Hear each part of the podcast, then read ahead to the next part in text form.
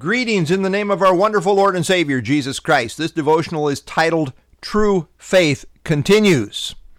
In recent times, we have seen many high profile professing Christians come out and declare that they are leaving the faith and that they are no longer a Christian. This, of course, proves that they were never truly genuine Christians. They were merely pretenders. And although it is always shocking, this is nothing new. Apostasy, meaning a departure from the faith, is nothing new. Although it becomes more and more pronounced in the last days, as we see in 2 Timothy 3 and 4. And I, for one, believe we're there. True faith loves Jesus for being Jesus, just because of who he is. True faith says with Job, though he slay me, yet I will trust in him. Job 13, 15. A bogus faith is a Judas like faith and is in it for what self can get out of it. Judas liked the kingdom emphasis. Oh, yes. We're bringing in the kingdom. He liked this kingdom movement and he wanted in on it. And he especially liked being the treasure. Oh, yes, yes, I enjoy being the treasure. I enjoy serving in this position. Yes, yes, yes. He liked being the treasure of this budding movement because having the money box, he could pilfer from it. But when Jesus began to talk about being killed, Judas gave up the kingdom dream and salvaged what he could in the form of a few shekels on the condition of betrayal. 30 pieces of silver. Okay, at least I'll get something out of it. No, doesn't look like the kingdom's coming anymore, but uh, at least I got a few shekels. That's Judas, in it for what he can get out of it. In contrast to Judas like faith, is that which continues. True faith continues. It continues when people are hurtful. It continues when circumstances are rough and contrary.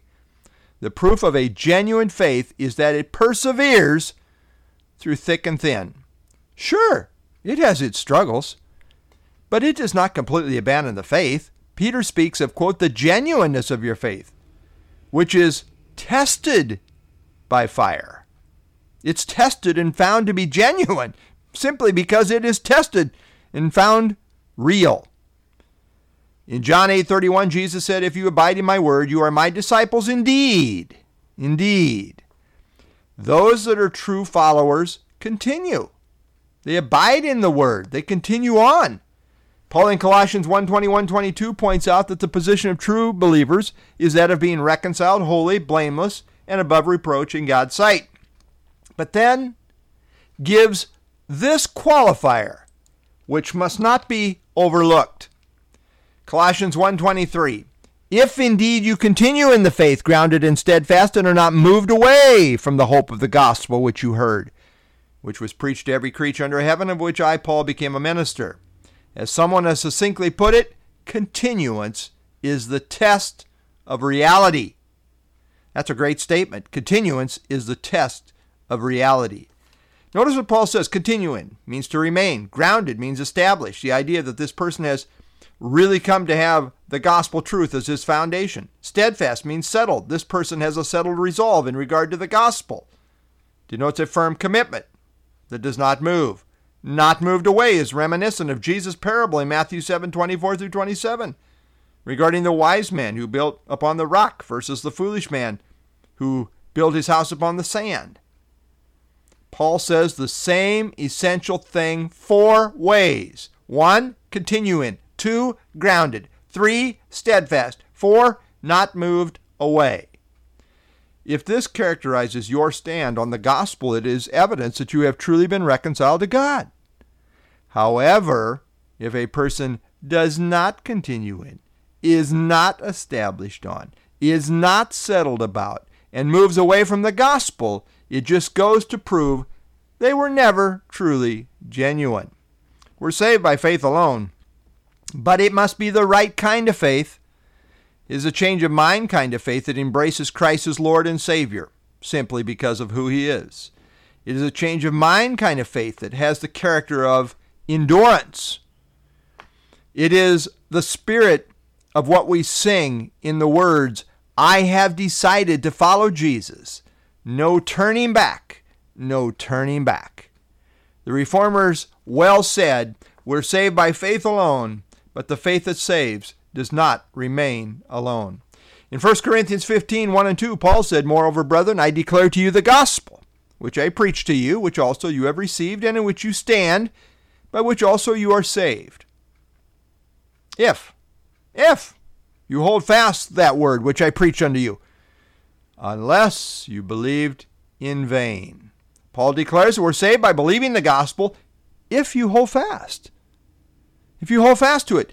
But right here is the test. Those who don't hold fast prove that they have believed in vain. There is such a thing as a vain faith that was never genuine. It was never a true heart faith that Paul speaks about in Romans 10 9 and 10.